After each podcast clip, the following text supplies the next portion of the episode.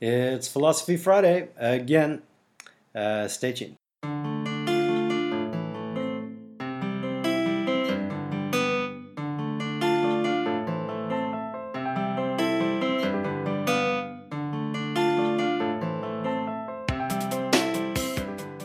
Okay. Well, guys, if you remember last uh, Friday, oh, by the way, introductions. Uh, I'm Andre, standing in for Mike. I'm a pastor of a Bethesda Baptist Church in Felixstowe in the UK, and uh, Mike's away in the States. Um, and so I'm standing in for him, holding the fort while he's away and getting some rest. And um, we are looking at some philosophy on Friday. Now, uh, we, we, we're doing a sweeping overview, and the reason why we're doing this is because philosophy is important, the study of philosophy is important, not because it helps us to find God or um, or understand the kind of things we need God to reveal to us, but because it helps us understand our world. Why does the world think the way it does? Um, and it also helps us understand, therefore, the ways that we as Christians are likely to be worldly. Um, you know, it helps us to discern the ways in which our thinking is more philosophical, like the world, than it is biblical, like the gospel. And um, th- that was the problem with uh, the church in Corinth in particular. They were creating a, a, version of Christianity, a kind of spirituality that was more based on the values and customs of their culture, of the philosophies of the day, than they were on the gospel. And so Paul has to write and say, no, you need to think more like Christians, less like Corinthians. And the question is, well, how are we more like the world around us than we are like Christians? Or do we just think that we're somehow immune to the influence of the philosophies around us? So, knowing philosophy can help you discern its influence uh, on you, but it can also help you understand why the world thinks and works the way it is. Why is it that people are placing such a lot of emphasis on science as providing the answer for everything. And why also do people come up at the same time, in the same breath, saying things like, well, that's your truth, but that's not my truth? Um, anyone who watches Netflix will know you get a, you uh, has any idea about philosophy will know that you, these philosophies come through very strongly through media and through art. And so uh, Francis Schaeffer has written a whole bunch about that. And so the whole idea here is by giving this kind of overview, you get a sense of the development of how things have been moving. And I'm, I'm more or less basing this all on Peter Hicks's book, Evangelicals and Truth, which I found really helpful so far. Um, but I'm also doing some more general reading about this uh, because I'm writing an essay on it. So um, uh, we move through Plato, uh, just a, a, quick recap who saw truth as being objective, and we access that truth through uh, philosophy, and that the, the ultimate justification for an objective truth lay in God. And then Augustine uh, lay in this idea of the form of the good, or this kind of form, or the, the reality um, underlying the truth. And then um, Augustine saw that as God, so he Christianized it, if you like, and and and agreed that this agreed with a biblical idea of truth, um, but saw the form of the good as as God, and saw that reason and philosophy were helpful, but only to an extent, and we needed more than that. We needed special revelation. We needed God to reveal Himself to us uh, from outside as well. Um, and then came Aquinas, and he saw that, but he, he went a little bit further. He agreed with the objective truth. He agreed that it depends on God, but he didn't agree that it depended on um, revelation from God. So he resisted that and placed a, a, a much more stock in our abilities and capabilities to reason. And so there was no need for revelation, just observation of the world around us um, in a kind of Aristotle like way was enough. And that led to the Renaissance, where there was the surge in confidence in human reason and human powers. Um, and so, even though God was recognized as kind of the, the foundation of truth, um, it was more of an intellectual idea than an actual, um, than being an active in the, in the process of discerning truth or knowing truth. Whereas Augustine would see us depending directly and explicitly on God in our pursuit of truth um, by the time the Renaissance came along, God was obviously the author of all truth and, and the thing that brought all truth together and gave it coherence. But at the same time, um, wasn't really active in our pursuit of it. It was more to do with reason and the world around us. Now, this leads um, onto Francis Bacon. And, um, and he uh, said that, look, the faith and revelation are very, very important. We need them, but we need them only for religion uh, but the natural order we access through reason. By reason, he meant mainly inductive logic. Uh, some people view Francis Bacon as really the father of modern empiricism, the father of science, um, as we know today, of observation and inductive uh, reasoning. And so um, uh, that really shifted the argument. There's a slight separation now between the role of science, if you like, or the role of reason and the role of faith. So they're both important, but they just serve different purposes. They accent, access different levels of truth. Descartes um, then comes along, and he develops a system of truth that depends on, on reason alone. So he, he doesn't need faith, um, he doesn't need revelation. He, he believed in God, he was a, a devout Christian, a committed Christian in, in a general sense.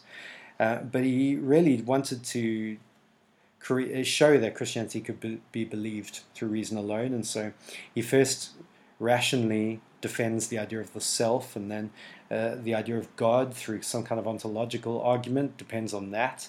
And the problem is that now instead of reason depending on God, God depends on reason. We have to be able to show God through reason alone in order for God to be meaningful at all. So the truth is still objective. Um, it's still uh, possible to be certain. So that's really what Descartes was was was after. He was defending the certainty that truth was attainable. But the ultimate justification for truth, and, and um, Hicks really has these helpful questions. He, he talks about the, uh, the uh, objective question, um, he talks about the relational question and the the ultimate justification question. And the objective question is is truth objective or is it subjective? The relational question is how do you get at the truth?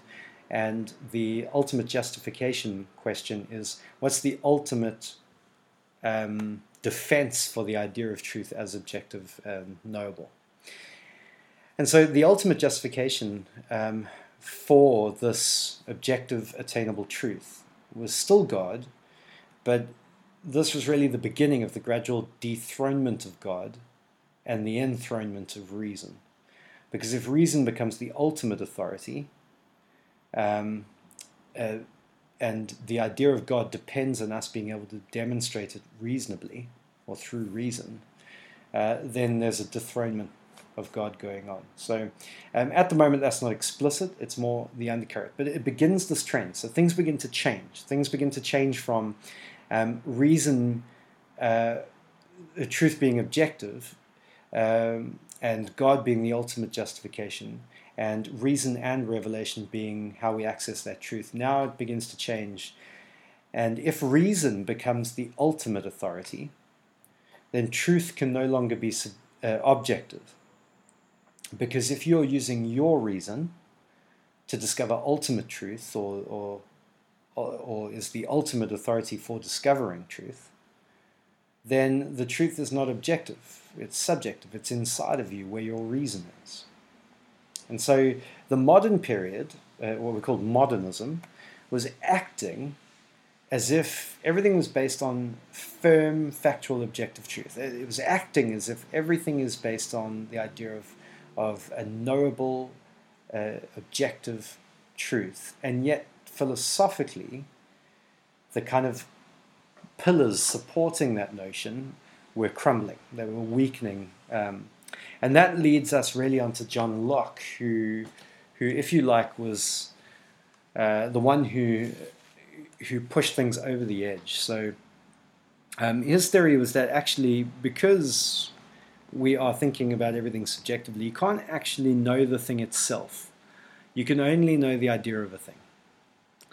Um, it's like a picture of an elephant. It's not an elephant itself, it's a picture of the elephant. And so, because we're kind of trapped in our own minds, uh, you can't really have any direct exposure to the world you only have exposure to the world through the thoughts, which means that um, you can't actually know the thing directly, but only the idea that's in your mind. And so knowledge is only true insofar as the two uh, are accurately correlated. So knowledge about the objective world is only true if the image that's in your mind subjectively is the same as the objective truth. Now, the question is how do you know that? How, how can you assess that? How, how do you know if the idea in your mind matches up to reality? So, a, a silly example is you might have thought, thought of an experiment that you've, you've probably played around with before is, you know, how do you know if your color blue is the same as somebody else's color blue? You know, it's true that uh, the idea of blue in your mind is only a correct idea. It's only real insofar as it matches the blue out there. But how do you know that? How can you tell if the blue in your mind is not actually green or if it is blue? And so he goes on to um, he, he goes on to answer it, and one of his key answers is God. That basically we rely on God to correlate the truth. So the, the reason we can have certainty still and have true knowledge still is because we rely on God to reveal these things to us. God will guide us, He'll make it known to us. That was one of his answers to that. Uh, but the trouble is, the way the tide of philosophy was going, nobody really cared, and nobody really found that persuasive. So um, this went from Berkeley, uh, from Locke to Berkeley, and Berkeley basically reversed Locke's ideas. So uh, whereas Locke saw that um, you couldn't access the objective reality, only the thing in your mind, um, uh, Berkeley saw that actually, so, so the objective world was still the real thing, but you accessed it through a derivative picture or image or thought in your mind. Berkeley reversed that completely. The world is the thing that's derivative, and the ideas are the reality. The thing in your mind is the real thing, is the elephant itself, and the thing out there is the picture. And um, so ideas are reality um, thinking gives existence to objects of the world. And he still needed God, though, because uh, our minds are so finite, so limited, that uh, there would be no coherence. Uh, you know, there would be no correlation between one mind and another. And so we rely on some kind of overarching mind. We rely on God. We rely on the mind to bring things together and unite things and, and bring some coherence to the fragmentary nature of our minds. Um, and so he really took that to a whole new level, which led to Hume, who basically destroyed the link between the world and our thoughts. So if you had Locke, who said, uh, there is an objective world, a reality, but we only access it through our thoughts, but there is a connection.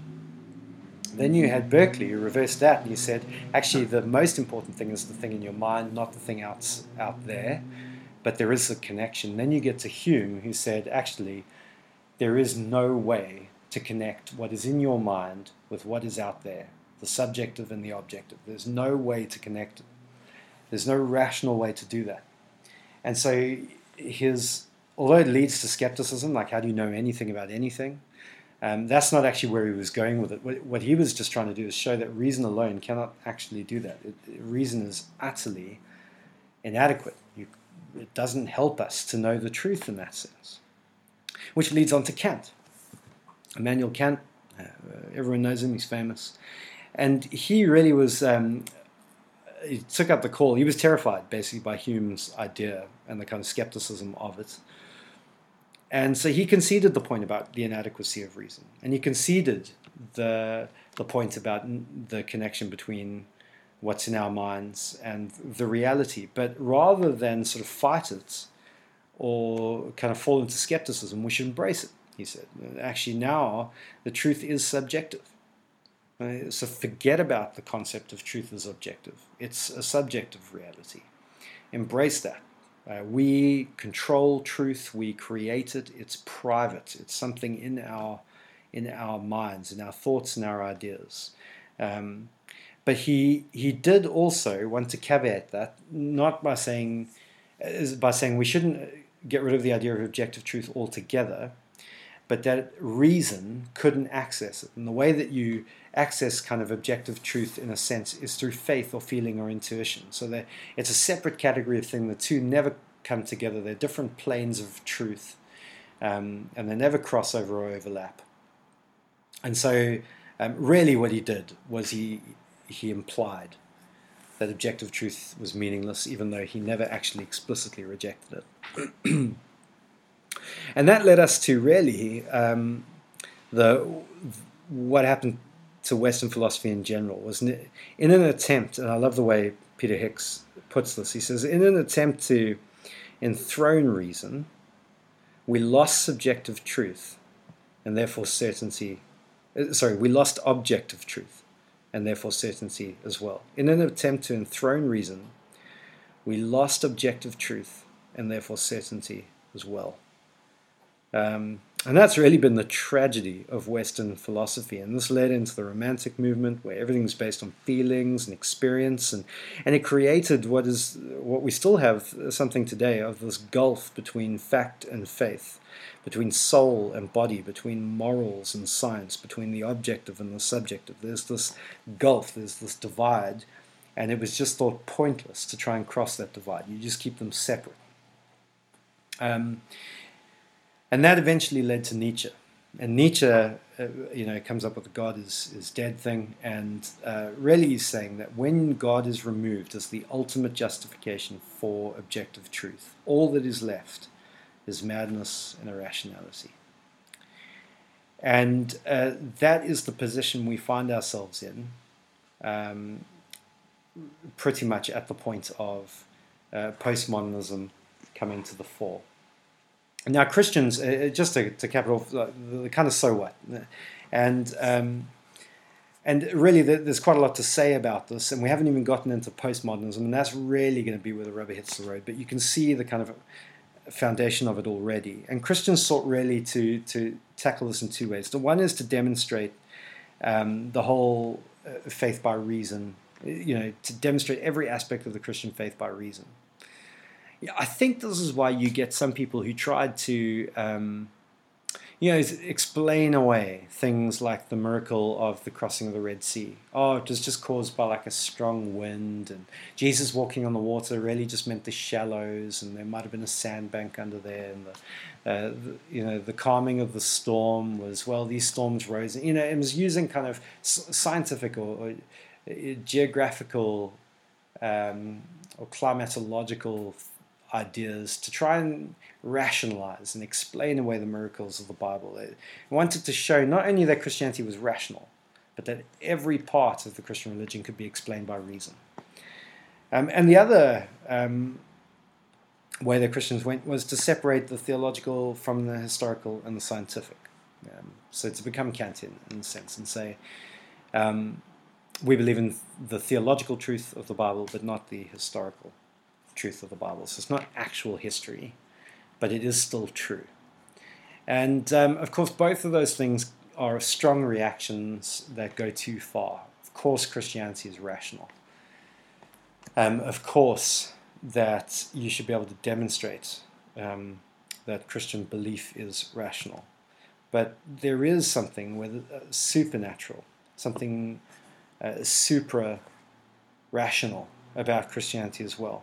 And of course, there is a, a, theological truths in the Bible that aren't correlated to history, but the reality is that most of the theological truths of the Bible take place in history. God's word is a speech act. It's it's uh, the actions of God explained through speech, and and so it's very difficult to separate um, history and theology in that sort of nice, clean, and neat way. And so this leads us to where we are. That is a, an overview of everything from Plato to postmodernism, not including postmodernism. Uh, maybe I'll come on another point and do that, but we're, uh, we're out of time today. And that's as far as we're going to get. And so I hope you've enjoyed this little sweep through. Um, do pick out uh, uh pick up Peter Hicks's book if you enjoyed this. I think it's really helpful, really accessible stuff. Um, so God bless. Thanks for joining. See you tomorrow.